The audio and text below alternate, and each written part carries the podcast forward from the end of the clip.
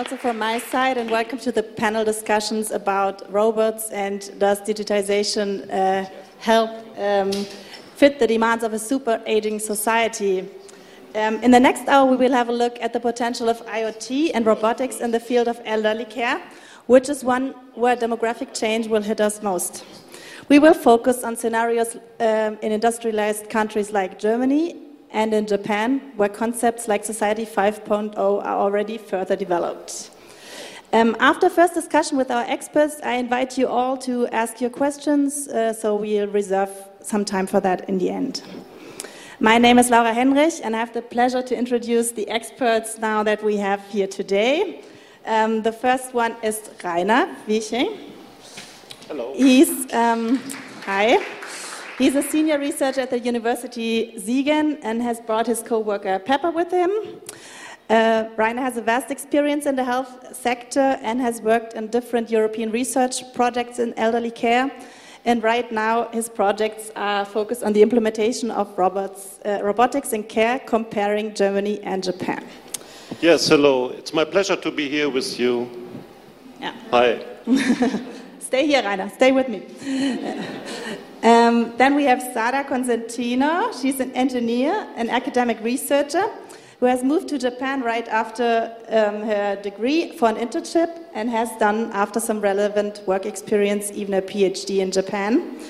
She has collaborated with researchers around the globe, and her main areas of interest are human physiology, human sensing and communication, affective computing, and human machine interaction. Welcome, Sarah.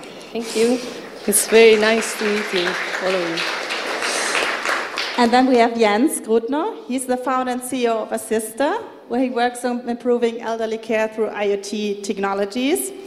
And before that, he supported several other startups and did some business development for Rocket Internet in Berlin. Hi, Jens. Hi there, everyone. So let's dive right in. Jens, could you start? Uh, what are the challenges that I mentioned that we are facing, and how do you think technology can help us with that? First, two words about what I'm doing, then about what I think the challenges are. What I'm doing is incontinence care. Basically, taking something that is very, very manually for years and decades and using IoT technology to automatize it in a certain way and help people with that. That's what I do. So, incontinence care. I'm the um, defecation and urination guy. So, what the problems are, um, we already have a problem, and everyone knows that probably here, with many old people that are getting more and more. That's not a bad thing. We want people to get older and older. The thing is, we don't get enough babies, meaning the tree of old to young looks worse every year. And next year, we actually have more people above 60 uh, than under 30, right? So the people that can care are getting less and less. The people that need care are getting more and more.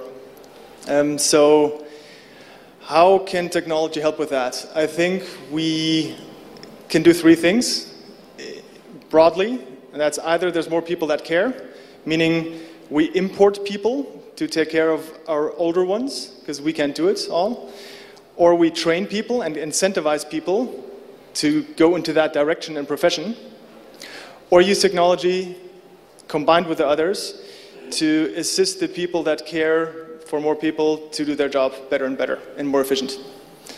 And we're on the last side, so using IoT, so technology that wasn't there before, to, to assist in that one. Okay. Um, I would like to have a look at how that looks like already in Japan. Sarah, you've lived there for some years now.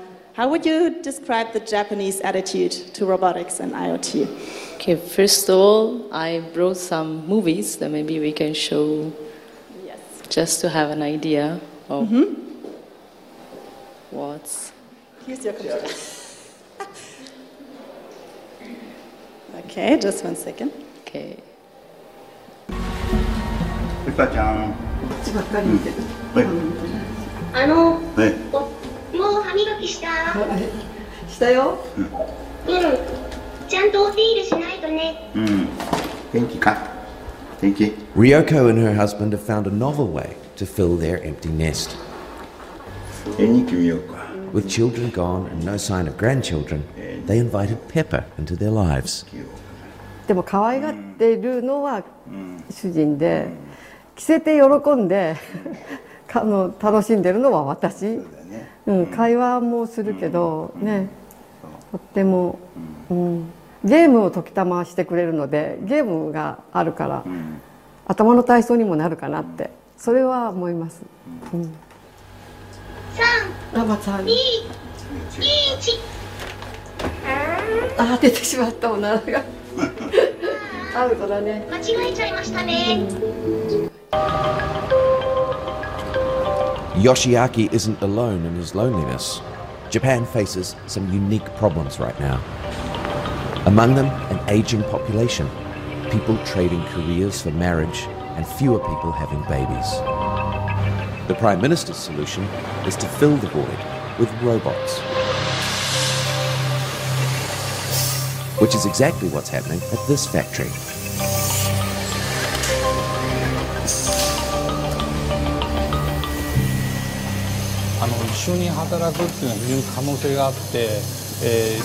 まあ、今労働人口が少なくなってたりしてですね、その辺の補填で、え、うちもあの自動化を進めてきてます。で、えーと、人人一人がですねあの今までやってた生産量よりも1.5倍とか2倍にしていかなきゃいけないっていうのが現実なのでそういった時に例えばこれあの LINE のメンバーの写真なんですけどえー、人人がいて、まあ、ロボットがこの中に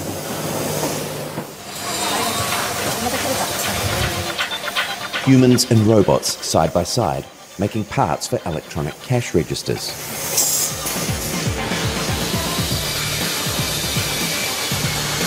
At $10,000 apiece, these robots cost much less than a human worker's annual salary, and they don't need lunch either. ロボットはずっとあの作業を行っているので、まあ、あの休憩行く時はちょっと後ろめたい気持ちはあります やれてるっていう凄さを感じます。まあロボットによってなんか顔の表情が違ったりするのかなっていうのは。形をしているので、えー、ロボットというより人間のような感じがして馴染んでいますね。感じです。These workers aren't too phased about the robot takeover. So, I think that probably this is the situation in Japan at the moment. Uh, maybe slightly different from the approach you have in Europe.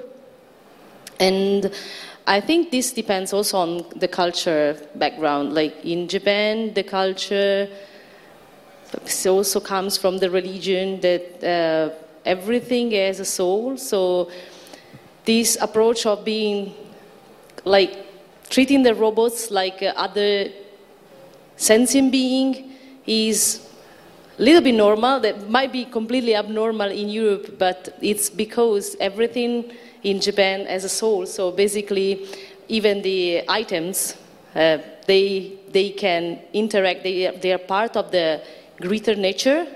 So this idea is that robots, okay, maybe for a European point of view is a little bit too much, but the idea is that we interact with robot in a very natural way.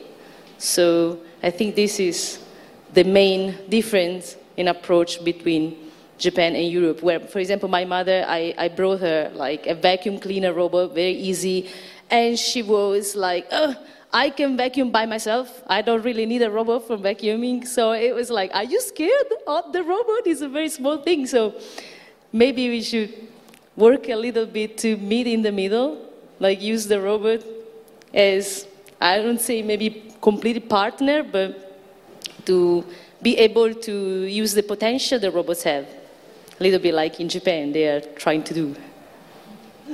Okay, thank you, Sarah.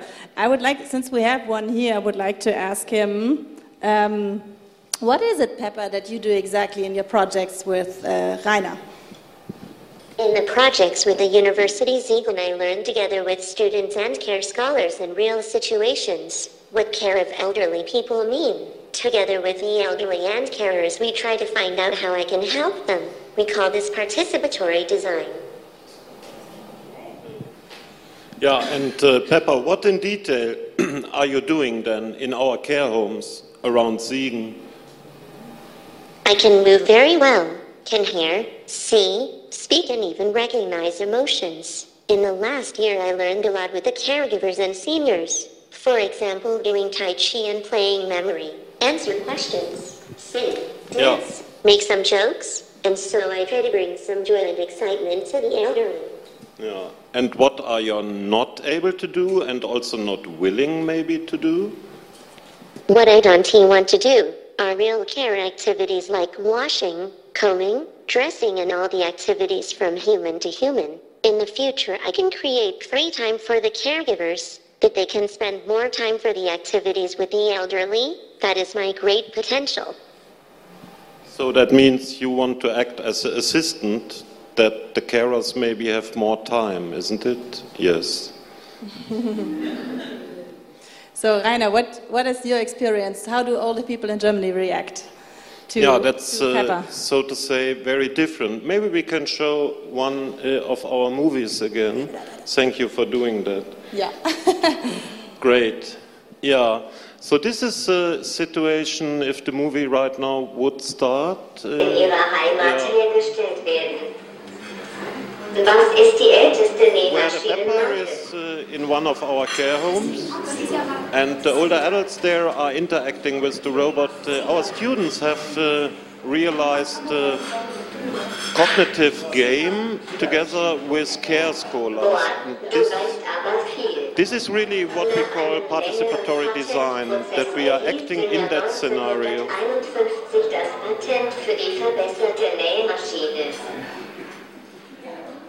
Was Ja. ist das größte Bürogebäude der Welt? Usually there is an early reluctancy from uh, the older adults because they are of course not used to such a machine. But then uh, by the design, because uh, I think we all can agree that our pepper is nicely designed to be a companion and not like a killing machine. What the uh, yeah what the European society usually thinks about robots, no? that they are destroying us, that they are taking over the world somehow. That's our impression here in Europe very different uh, to the situation in Japan, as Sarah has already explained, where the robot always is uh, seen as a helper. no? And uh, yeah, then after a first contact, uh, it is really the situation that the people, uh, yeah, are very positive to that robot. no? The, the older adults, most of them, as you can see here, and that's the reality in our settings, and also the care persons. Uh, because in the beginning, of course, they might think that such a robot may, might steal the job uh, over a certain period of time, but then uh, after being in contact with that machine, they immediately realized that that could never be the case, at least not for the time being. So, uh, if you bring that uh, new technology into real practice and include the, the people which are dealing with them in that specific setting, uh, it can work very nicely. This is uh, what we have learned in our sessions so far.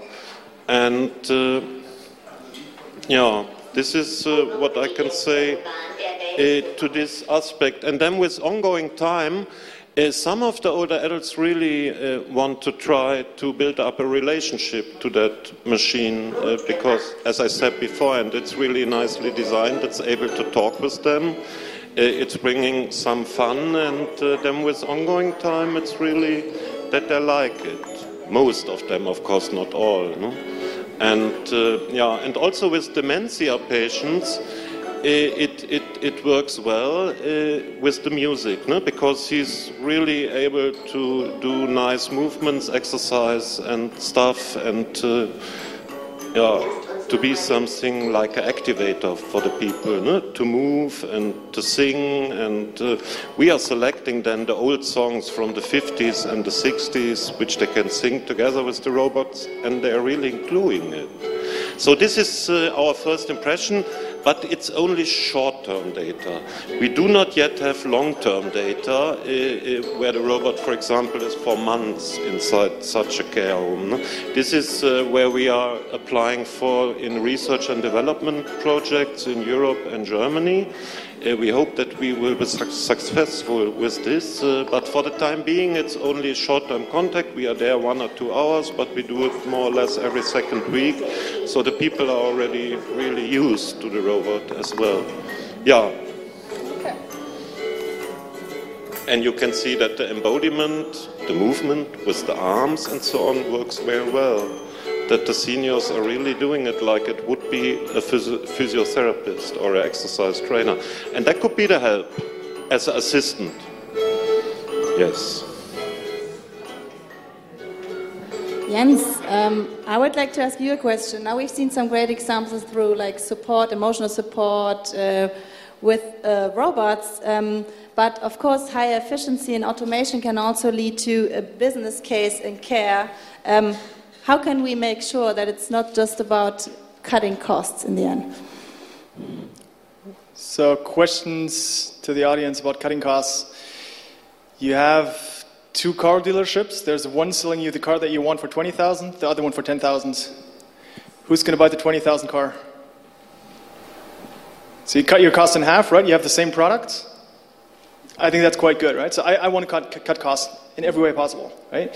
So if you cut costs by 50%, you can either leave it at that and have the same quality, or you stay at the cost and have double the quality of, or service of care, stuff like that, right?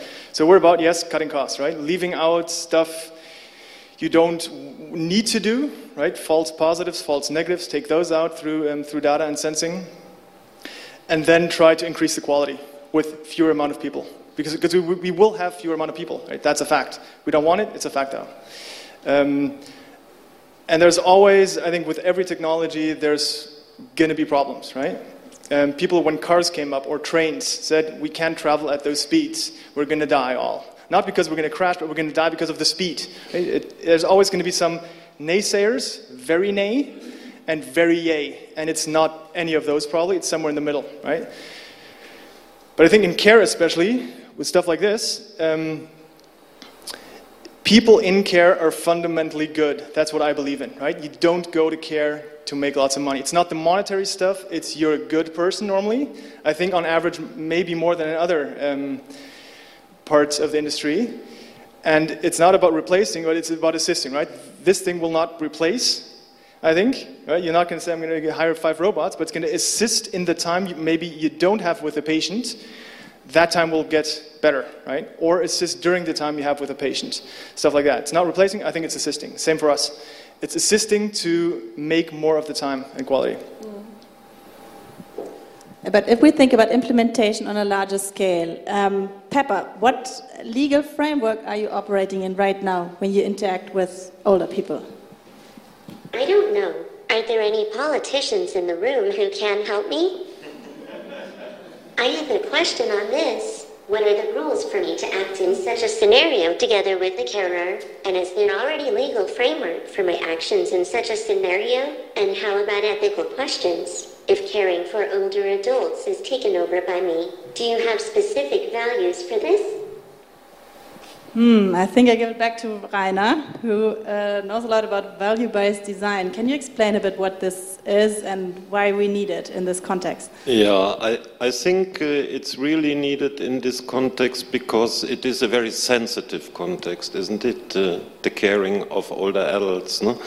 We all know that uh, caring in Germany and most parts of Europe is a private business, and that might be the problem. So even if we are able to, uh, yeah, to gain the carers a bit more time by the support of such a robot, uh, it could be the case that everything uh, is, yeah, again then invested into new work and not left for the people really to deal with the human beings. So putting values inside uh, such a machine is very important. We all know about artificial intelligence, autonomous systems.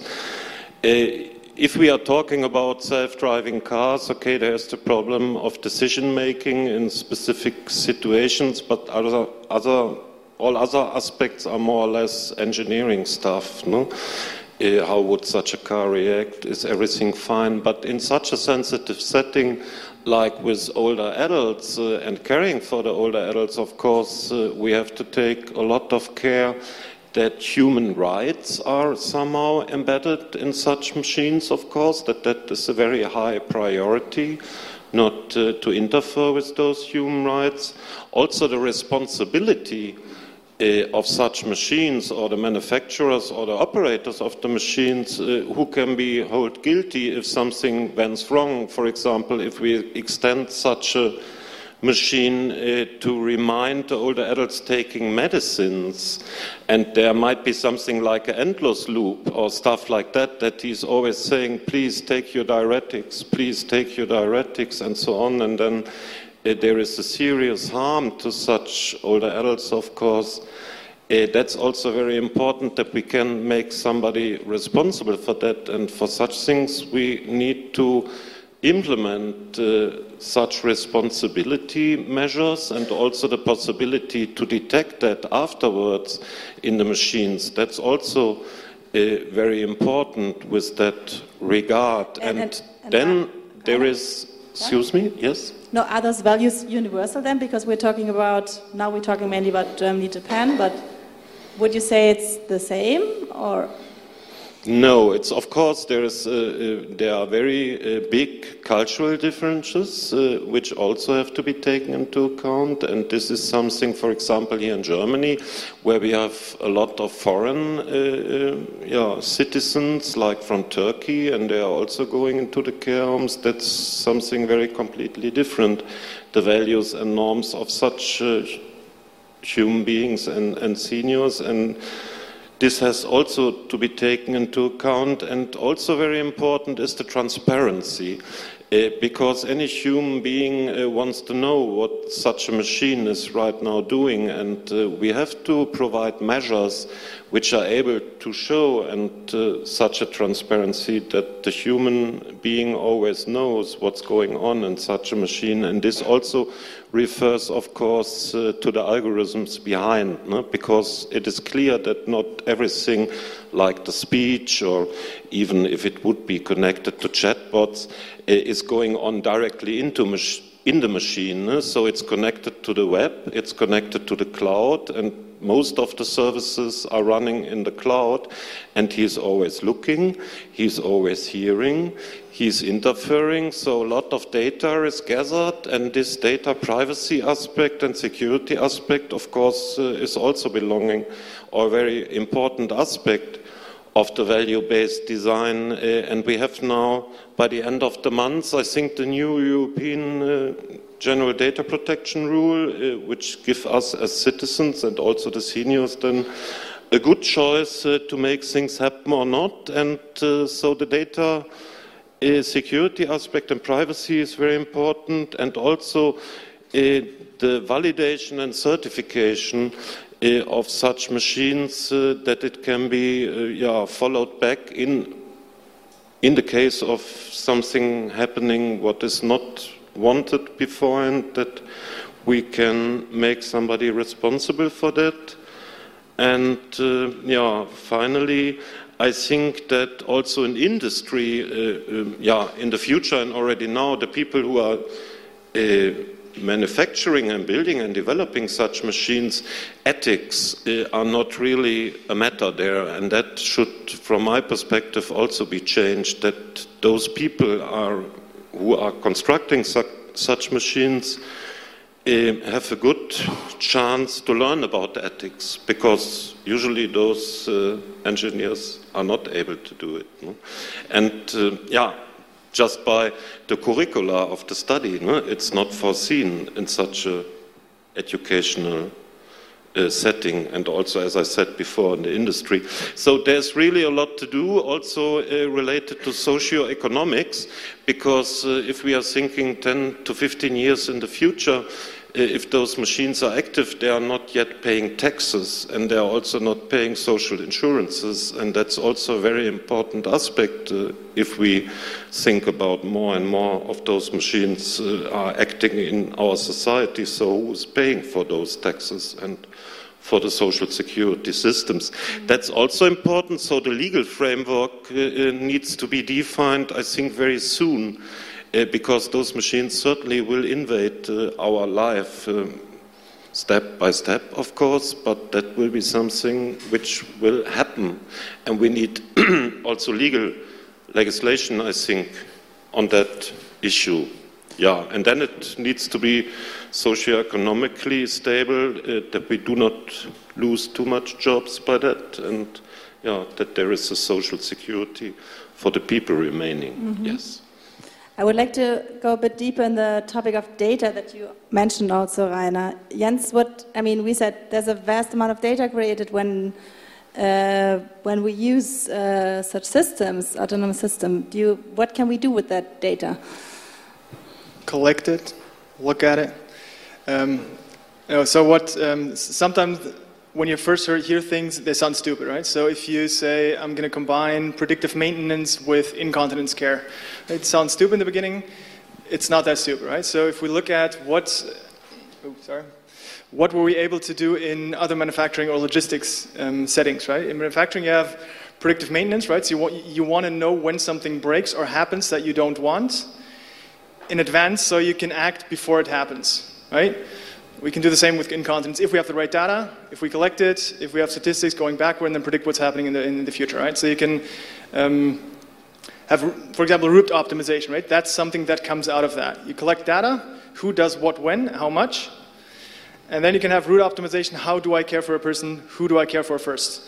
And then on an ad hoc basis, if something happens, for example, defecation instead of urination, you can go to the person first that defecated because poo is aggressive. You don't want that anywhere near you. Right? The smell tells you stay away. If you're in it, you have a problem. Right? Your skin gets destroyed. You have urinary tract infections. It's actually the second largest infection in um, in care homes, and most of them are from E. coli, so from excrements. So if you know all that, you can prioritize certain things which you couldn't before without the data. Right? Before that, you have your plan. Every three, four hours, you do this and this and this. Something gets pushed away. Um, if you know what's going on, when it's going on, you can act on that and make it better. Right? Same as in every system that, that, that exists. If you can then provide that for free, or even save the people involved that have to pay more money, and then you have a business case. Then everyone's happy, right? People get less diseases, higher ethics, um, less stress for the people involved. We make money, the manufacturers make money, the care homes make more money. Everyone's happy, everyone's smiling. And the healthcare system smiles even more because it costs a lot of money to heal people that have UTIs in their latest years because they normally don't heal. Um, which is on a humane level very, very bad, and for the whole system also, I think. So, yeah, like I said, if you collect everything, you'll find stuff that makes sense. The rest you don't collect anymore. The stuff that works, you provide people with actionable insights so they can change their processes to, to something better, I hope.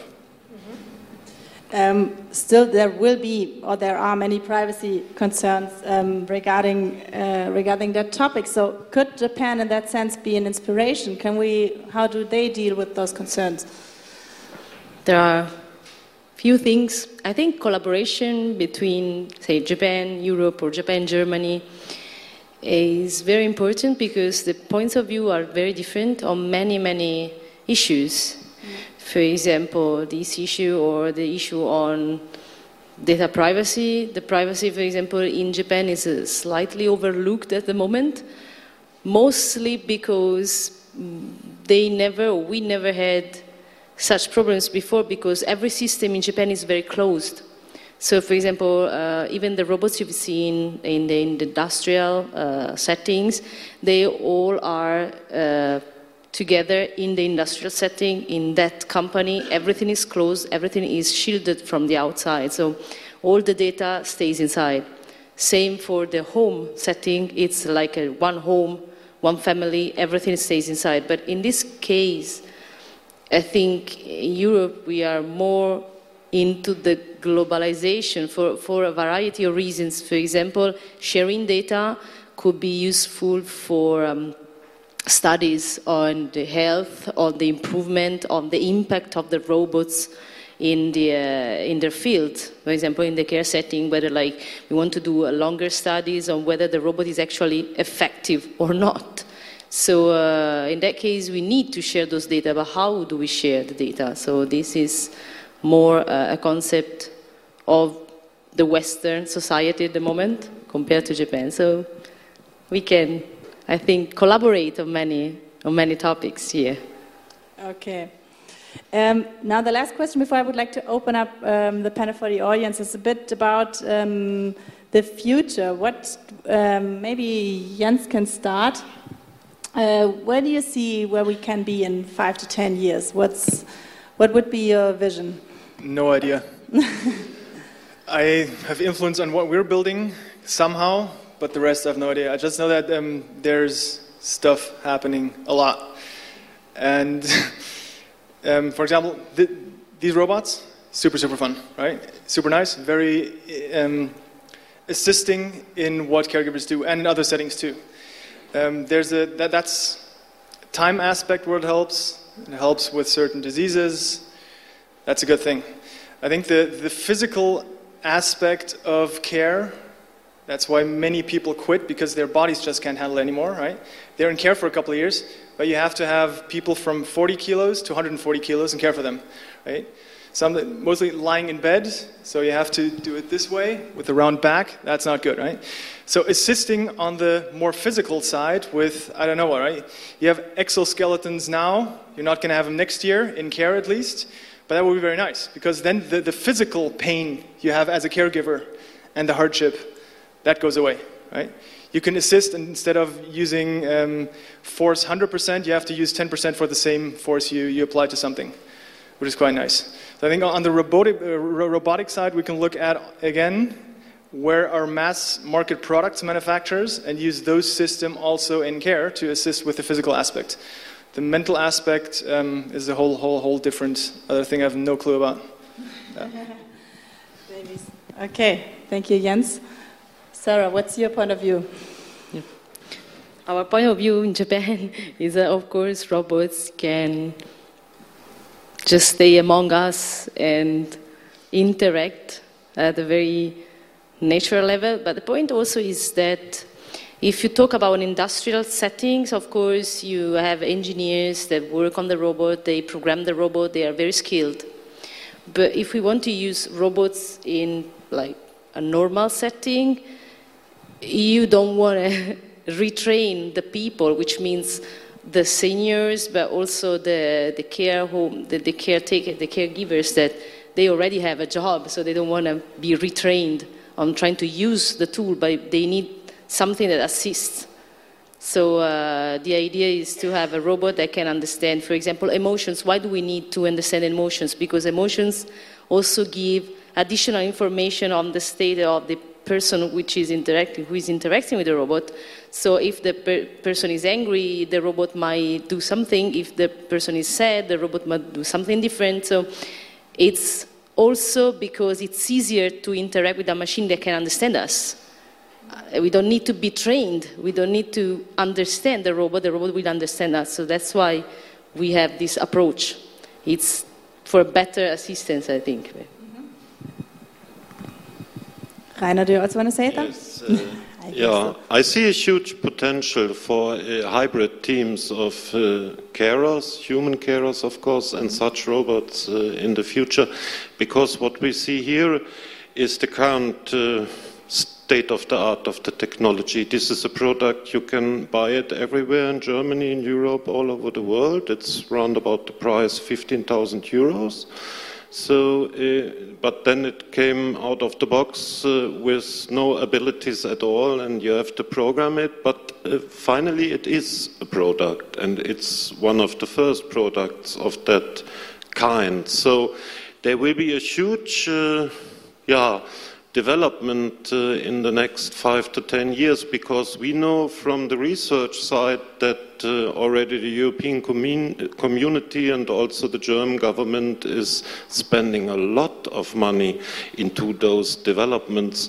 For example, washing machines uh, uh for seniors in seniors' homes. That's ethically very questionable. But uh, yeah, those, like uh, those projects are already yeah, on the run. They're they are running. And also, uh, there are other machines in the next generation which are very easy, uh, able to manipulate everything. To do that, what Jens has said, no? to lift up the people out of the bed.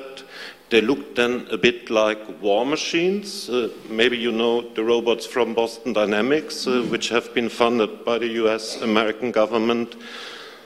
Uh, yeah, more on the military side, no? those machines are able to walk and those machines are able to make flip flop and also salty and everything, and also the artificial intelligence will develop very uh, yeah, severely in the next years. So uh, I'm, I'm pretty sure that those machines, as I said before, will also enter the care situation because our governments uh, are supporting that very much. Uh, and there is, I think, a need for that. Uh, at least there are some hybrid activities together with human carers which could work. For example, the night watch.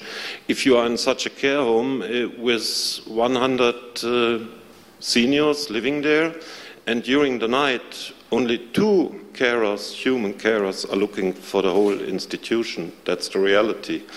Uh, more or less at least. And uh, in such a situation, such a robot could help very nicely, uh, somehow patrolling over the uh, floors and at least detecting then if some of the seniors are leaving the rooms or are agitated to what reasons ever, and then they can call, uh, for example, the real carer mm-hmm. to take action. And also, if you think about the uh, ambulatory care where the older adults still living at home. No?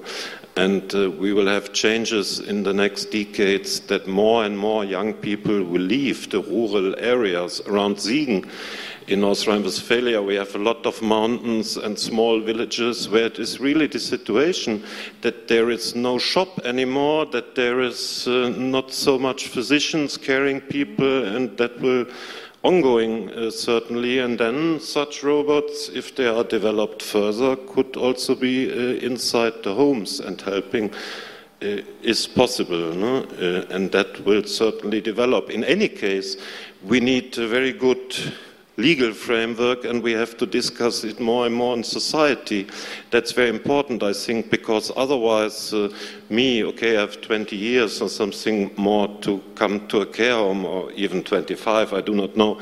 We do not want to sit some sometime in a care home and then uh, suddenly such a machine is dealing with us. So there needs to be a legal framework as well that the individual can decide do I want it or do I not want it? No? And that needs to be put in place because otherwise, uh, yeah, the industry will just do it like they did with a lot of other uh, IT devices, and uh, we have to face it somehow. No? So that's, I think, a very, very uh, important aspect which should be taken into account and where we also need uh, discussion, a broader discussion in the society about uh, so those that's issues. your turn. So does anyone have a question?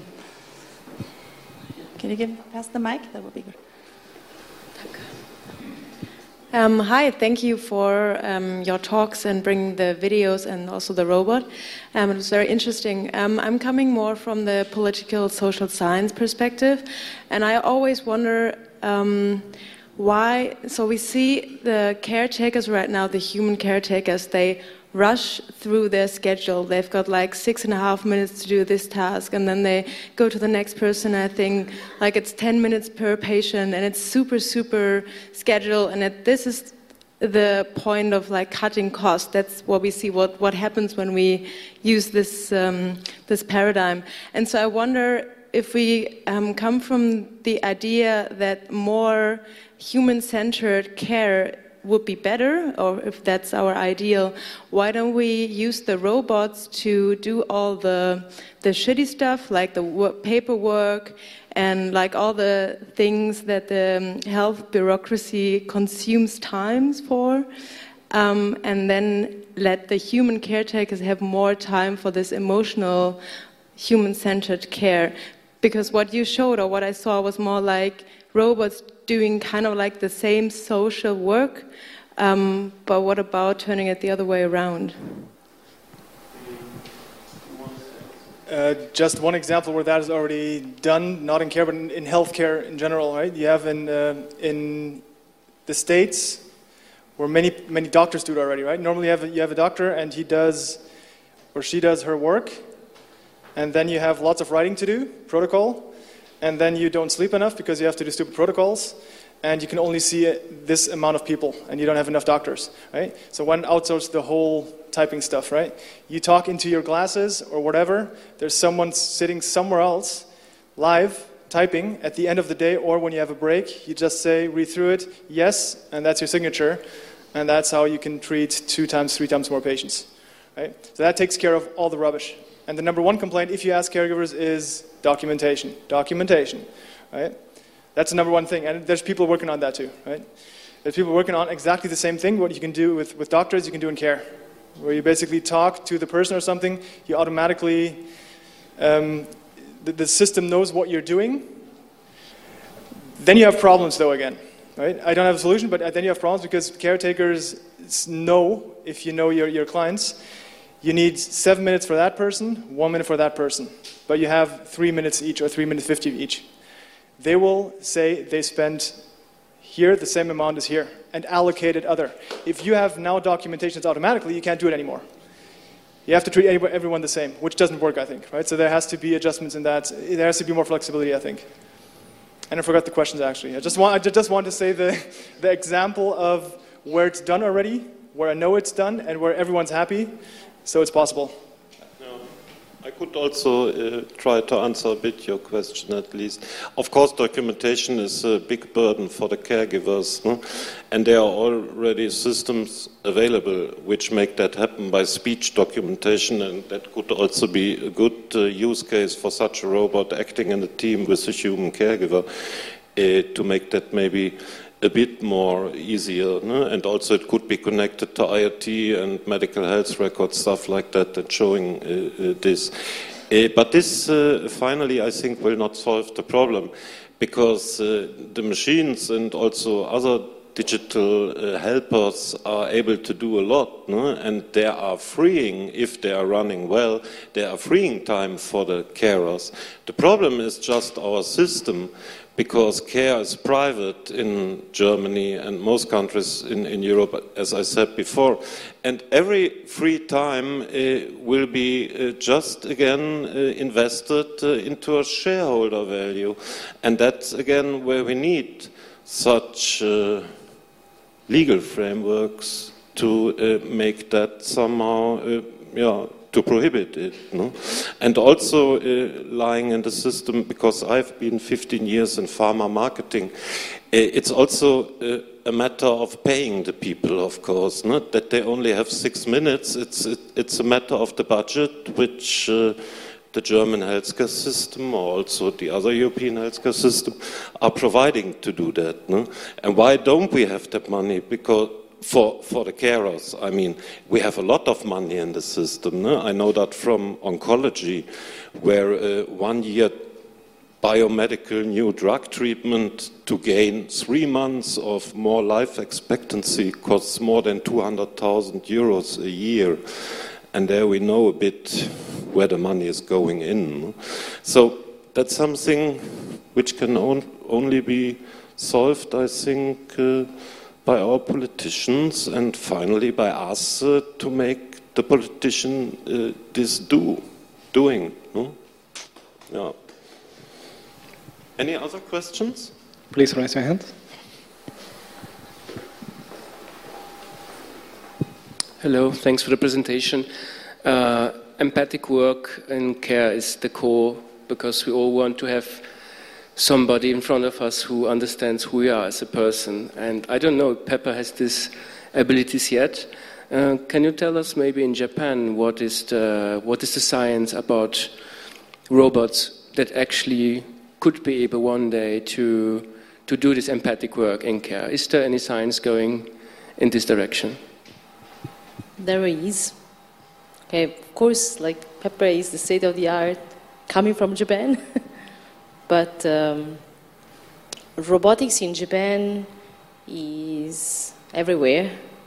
And uh, so we have like uh, lots of research in every direction uh, and using robots in any field.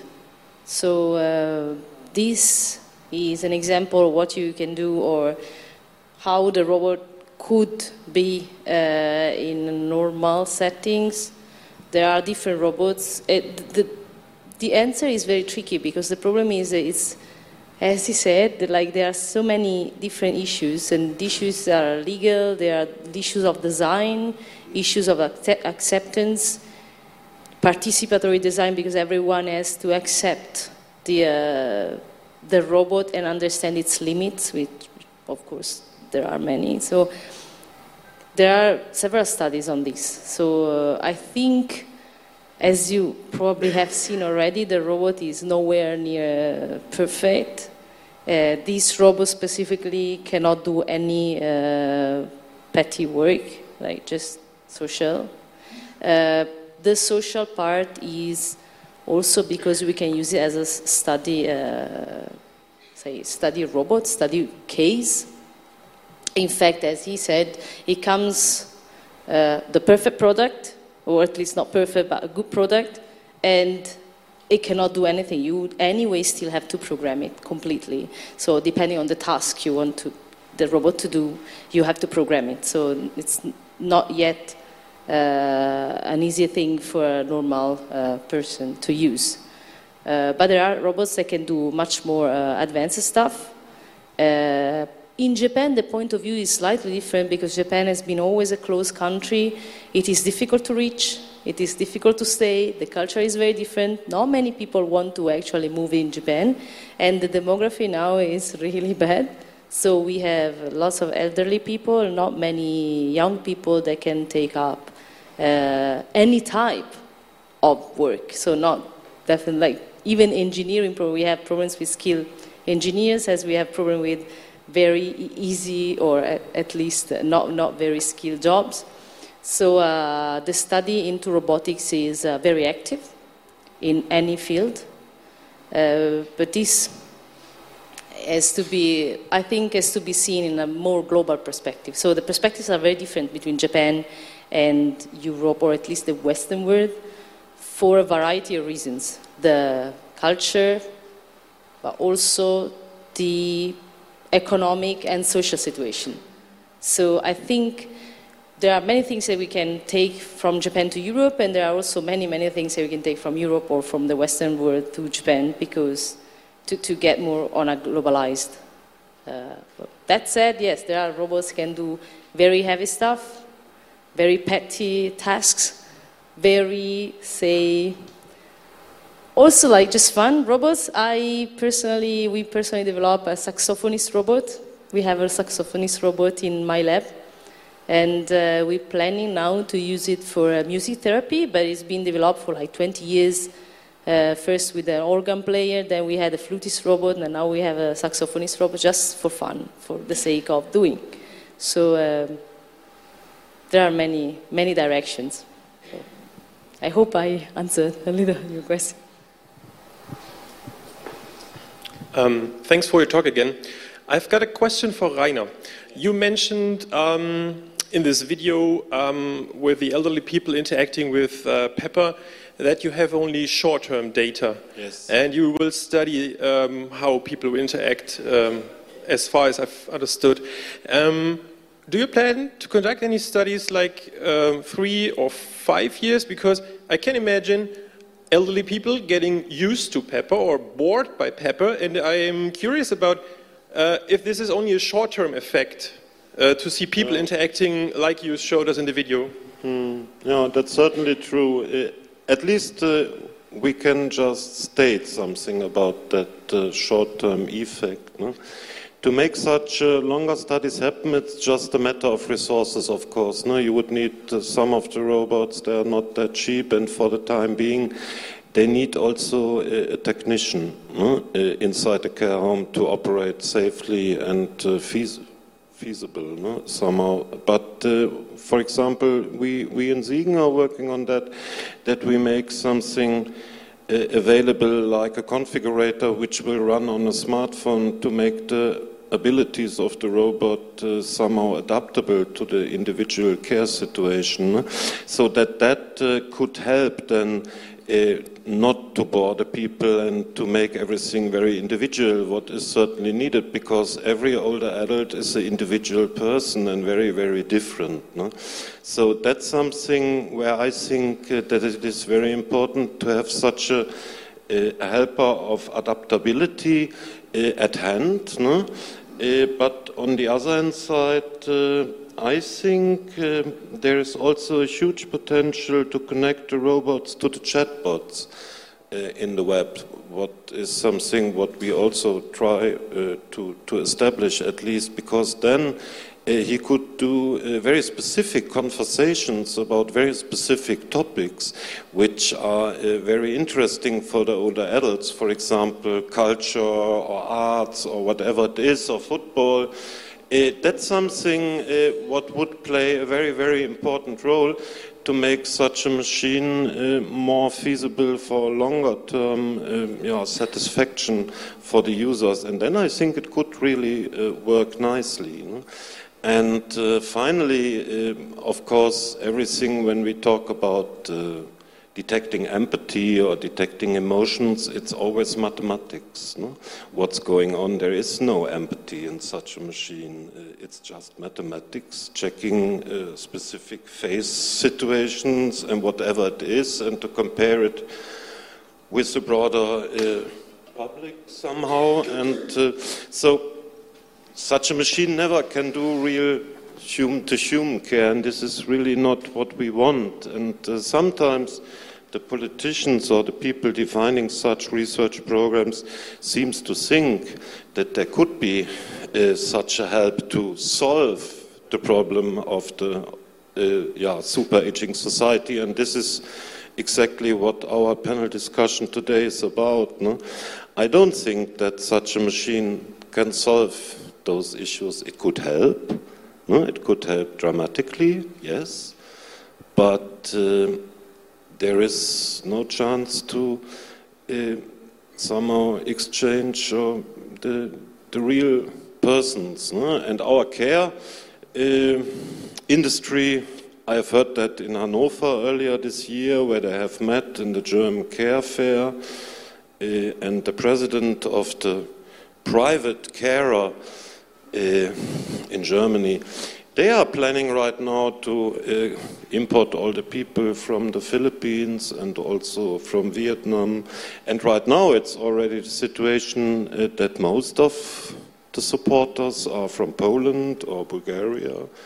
And on the other hand side, of course, this is stealing a lot of power in those countries. No? For example, there are big kindergartens in Bulgaria and Poland where the kids of those people who are doing the care for our parents right now, I would think, uh, yeah, they, they have to take care of them and have to look for them. So it, it is not one magic pill which could solve that problem. No?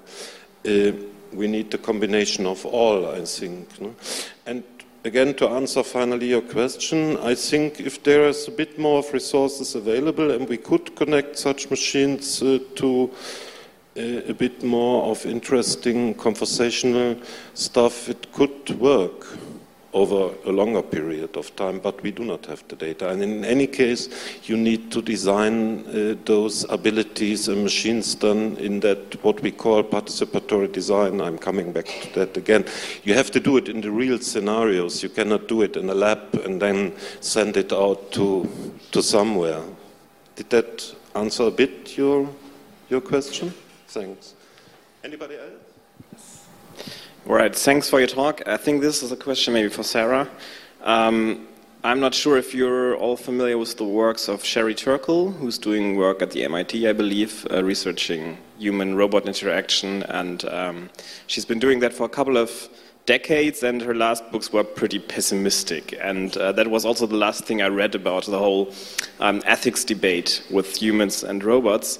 And um, when you say there's no empathy in a robot, that's obvious, but we design them to simulate empathy, obviously, right? So Pepper has these big eyes to look cute and uh, non, non-threatening and also human. I mean, she could also be a black blob for all its uh, intents and purposes, but we want her to simulate a human. So is there any... Um, any data from, from Japan, maybe, um, that um, has tracked which kind of effects um, uh, emulated or simulated empathy has on the people because one of the videos you showed uh, was just a pepper dressed up and um, to elderly people who I believe see her as part of the home. I mean, that's also what we see with Aibos in Japan, very popular but not real dogs. So, yeah. how, what, what, what kind of effects do we see on elderly people when they deal with such a machine for a longer time? Uh, in Japan then?